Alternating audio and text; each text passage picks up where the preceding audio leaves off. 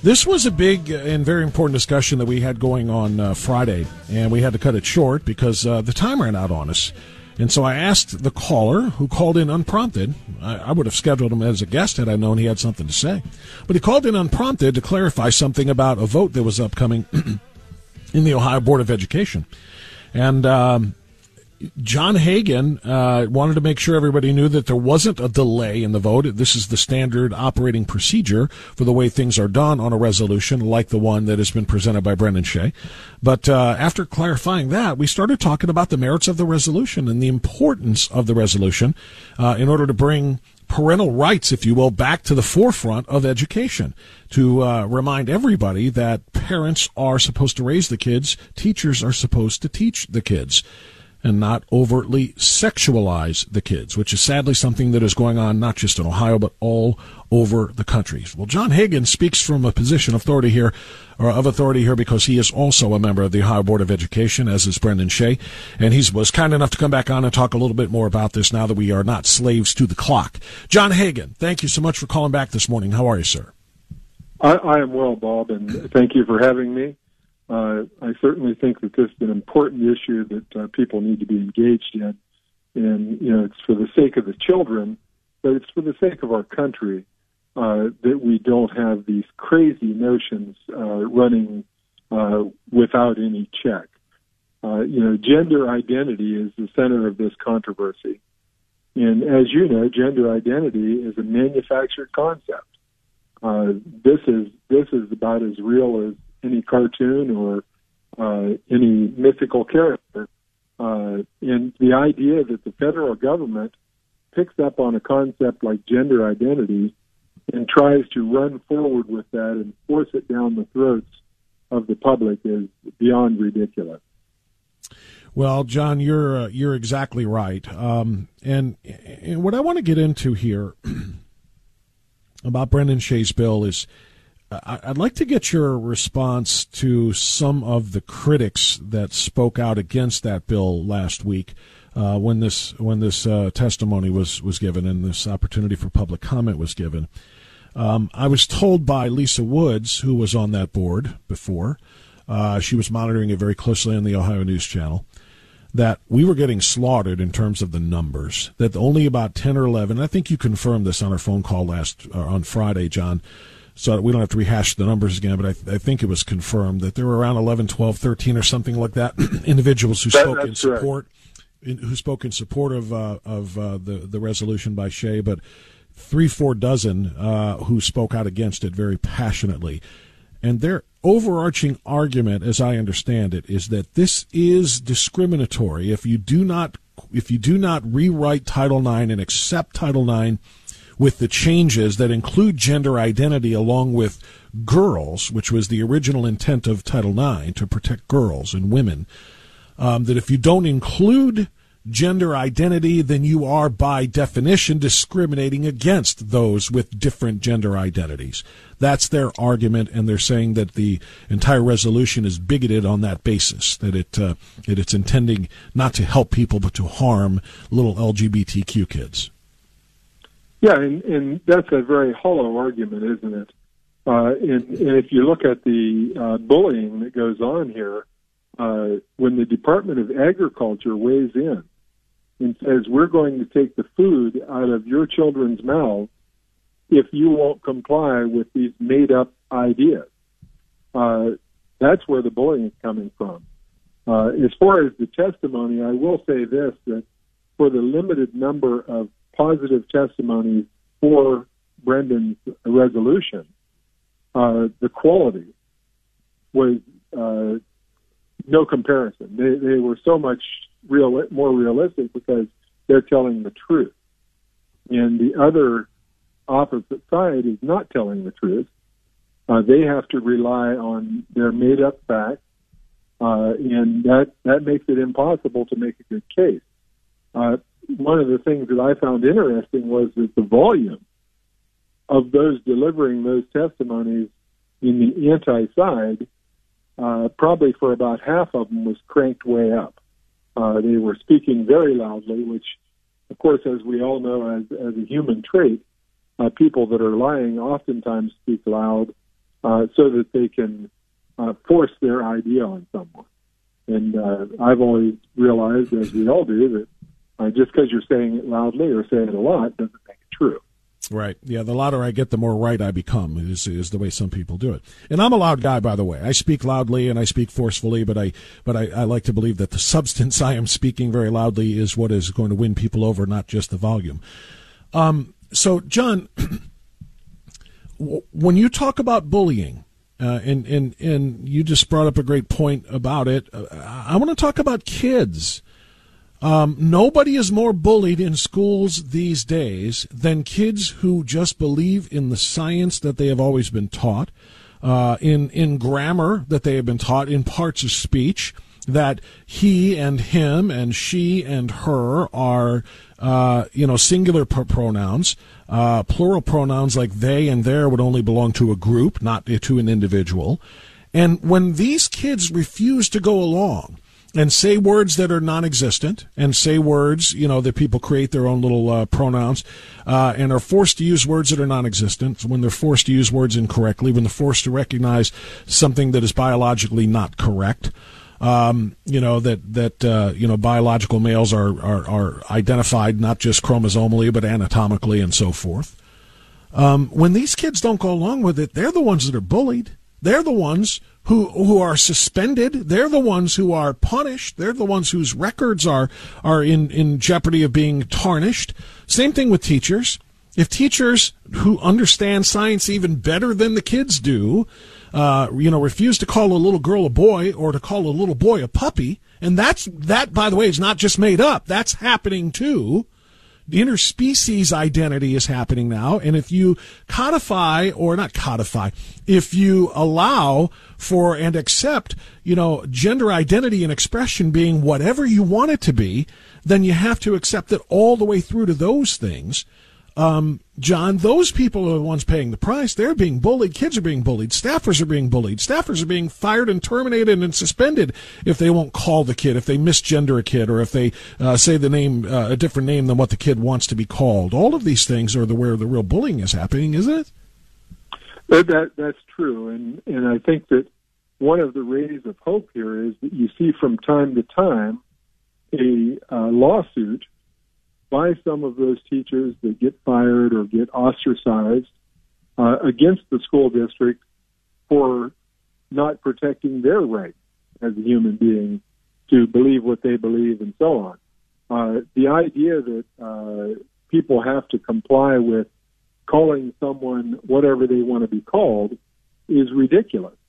Uh, and I, in the in the picture of bullying, I have to think that this uh, is relevant to talk about. You know, if I uh, cut my hair in a very peculiar way, if I uh, put my body covered with tattoos and piercings and color my hair all kind of bizarre ways and wear clothes that are totally out of the norm, it would be normal for people to notice me, right? At that point, because that's would seem to be the objective, right? Yeah, that's the intention. The intention is to look different than other people so people will notice you. And and then once they're noticed, if someone mentions that they think something's different about them, uh, in our current society, that's considered bullying. Bingo. Uh, I find that ridiculous.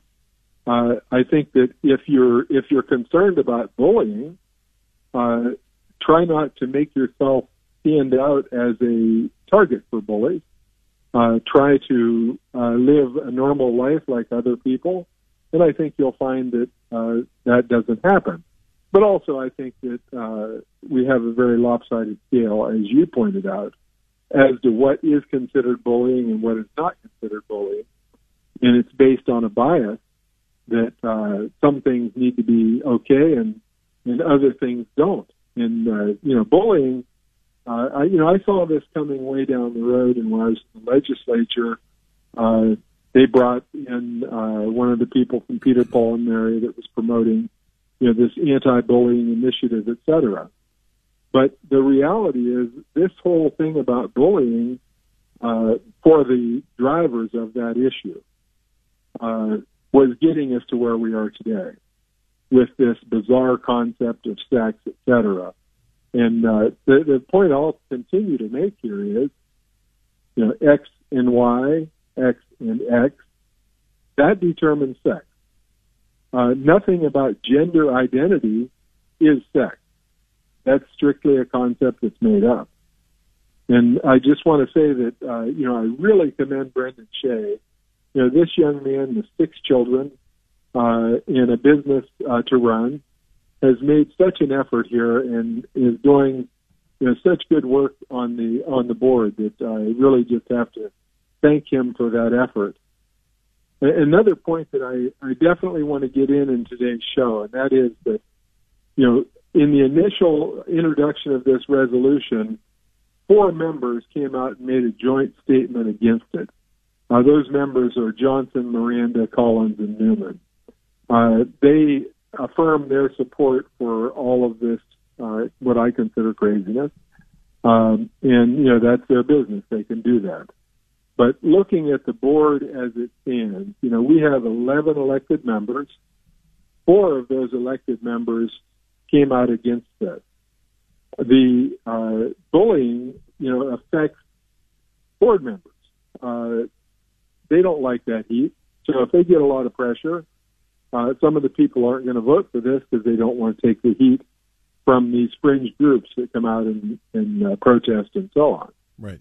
But with with all members present, it takes ten votes to pass a resolution, and eight of those votes are governor appointees.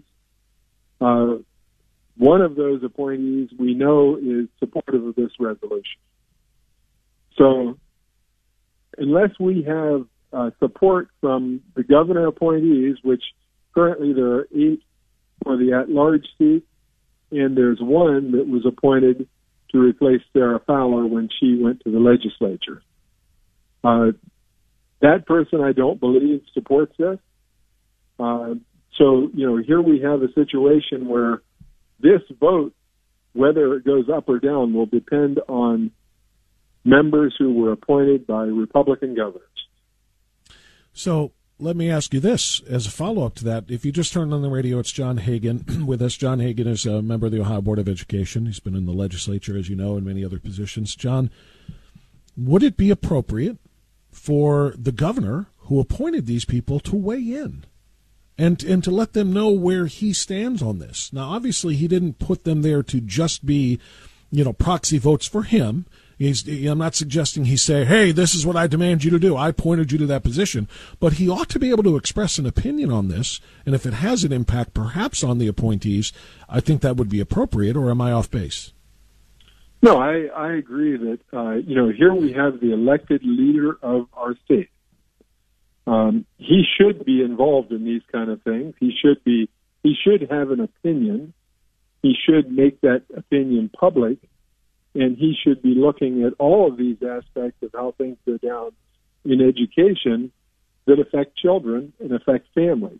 You know, when you look at this resolution, it is working to stop the federal government from telling teachers and staff at schools not to discuss with parents if a student comes in and says, I want you to call me something that is different than my uh, true gender, my sex. I want you to call me something else. Uh, I want to wear a different clothes in school, but I don't want you to mention it to my parents. And, you know, parents should have all the information about their children.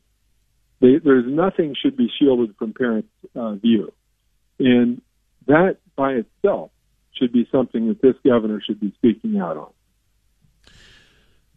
Do you have any um, insight into the governor's plans here? Do you think, or is he just going to remain silent because he's so close to his reelection on November 8th? Uh, any idea as to whether he may speak on this?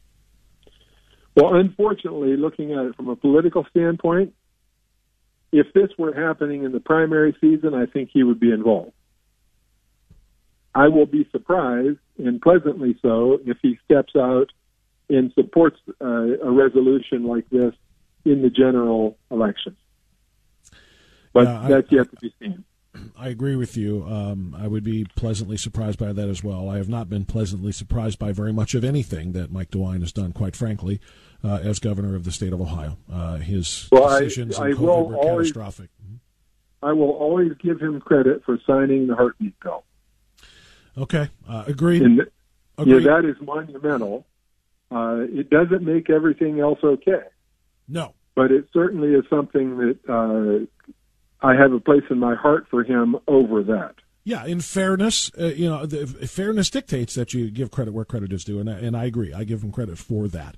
Um, yeah. So much else, uh, not so much. Um, I think he's been a horrific leader, and I think his uh, actions during COVID were reprehensible and indefensible and almost borderline criminal. But having said all of that, yeah, well, I'm glad to hear that because I respect your opinion. So, John Hagan, uh, uh, last last thing here uh, about this. Um, you know, you, you referenced it in your second second to last comments. Um, the parents' role in all of this.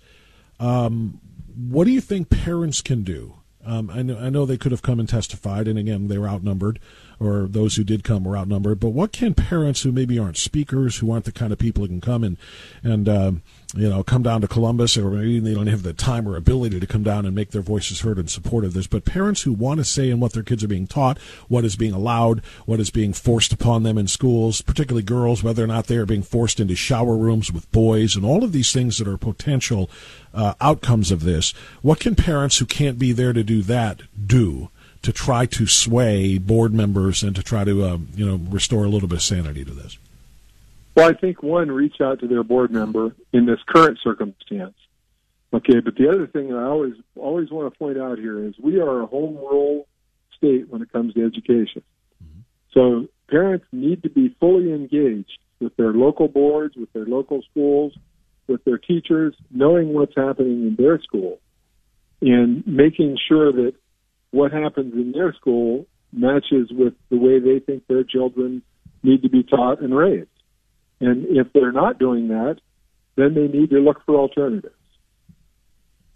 And of course, the dollar signs come into play there too, because state funding for each of the individual districts could be, you know, at risk if they don't follow what the state's order is here. The State Department of Education decides here by home rule uh, you know, they could be at risk. And then, as you pointed out in the very beginning, the feds are saying if Ohio doesn't comply and go along with this, that they're going to withhold funding for, uh, you know, nutritions nutrition for uh, students. Uh, who are uh, you know impoverished and, and having reduced or free lunches and breakfasts and so forth. So you know, they're threatening to withhold funds to feed kids to get this thing passed in every state. You can imagine what the state would then do if some individual school districts buck their ruling. Um, you know, if they if they defeat this resolution. And, and further, I just want to say this: for other members of our board, please understand that this does not mandate that the schools do anything. What it does is say, this is where your Board of Education stands. This is what we believe. And so, you know, if if they believe that parents should have say about their children's education and about these gender issues, they need to vote for this. They need to support this. And when people say, "Well, you're you're putting your will on the uh, local school district," that's not true. What we're doing is saying, this is what we would like to see you do. We realize that you have the choice of doing what you want in your district. Right. And sadly, I don't trust any of those districts. To be quite honest with you, I just don't. Look at what happened in Hilliard. We were talking about the, that's when you called us, called me last week, because you heard Jack and I talking about, you know, these the teachers' associations, the teachers' unions are so radical. They're the ones pushing all of this pushing all of it, and nobody will stand up to the teachers' unions. And perhaps that's a subject for another show.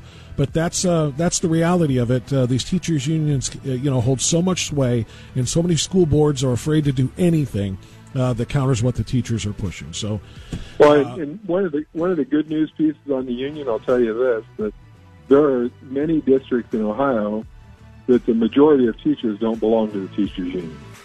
And and the reason they don't belong is because they don't believe in the things that the union supported.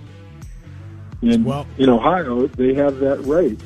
They're not forced anymore uh, to be part of a union if there's a union existing in that school. And that is a good thing. I agree with you wholeheartedly, John. But obviously, there's not enough of them because the votes, you know, when the union votes, the you know the the policies pass, and that's essentially. And, and you know what happens is these non-union teachers they end up being bullied. There's that word again, just like the kids that we were talking about before. If they don't go along with what the uh, uh, the narrative and the agenda here is, which is, which is radical gender theory.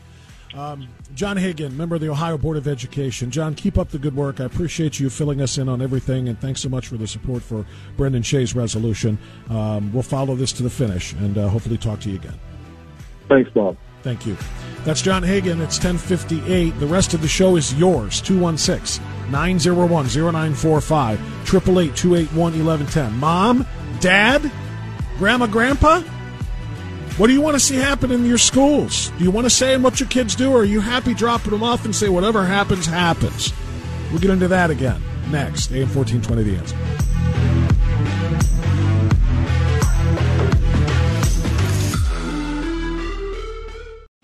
Three star general Michael J. Flynn, head of the Pentagon Intelligence Agency, knew all the government's dirty secrets. He was one of the most respected generals in the military. Flynn knew what the intel world had been up to, he understood its funding. He ordered the first audit of the use of contractors. This set off alarm bells. The explosive new documentary, Flynn, Deliver the Truth, Whatever the Cost, and covers the facts behind this scandal. Flynn told the truth. He was the most dangerous person for Donald Trump to hire. I find out the worst enemy that I'm going to face in my life is right here in America. They took my assessment and they wanted me to change it. And I was like, I'm not changing it. They had to get rid of Flynn with in depth interviews, archival footage, and never before seen personal records of the man behind the headlines. I just felt like I was drowning. Flynn, deliver the truth, whatever the cost. Available now. Watch it today. Go to salemnow.com. Salemnow.com.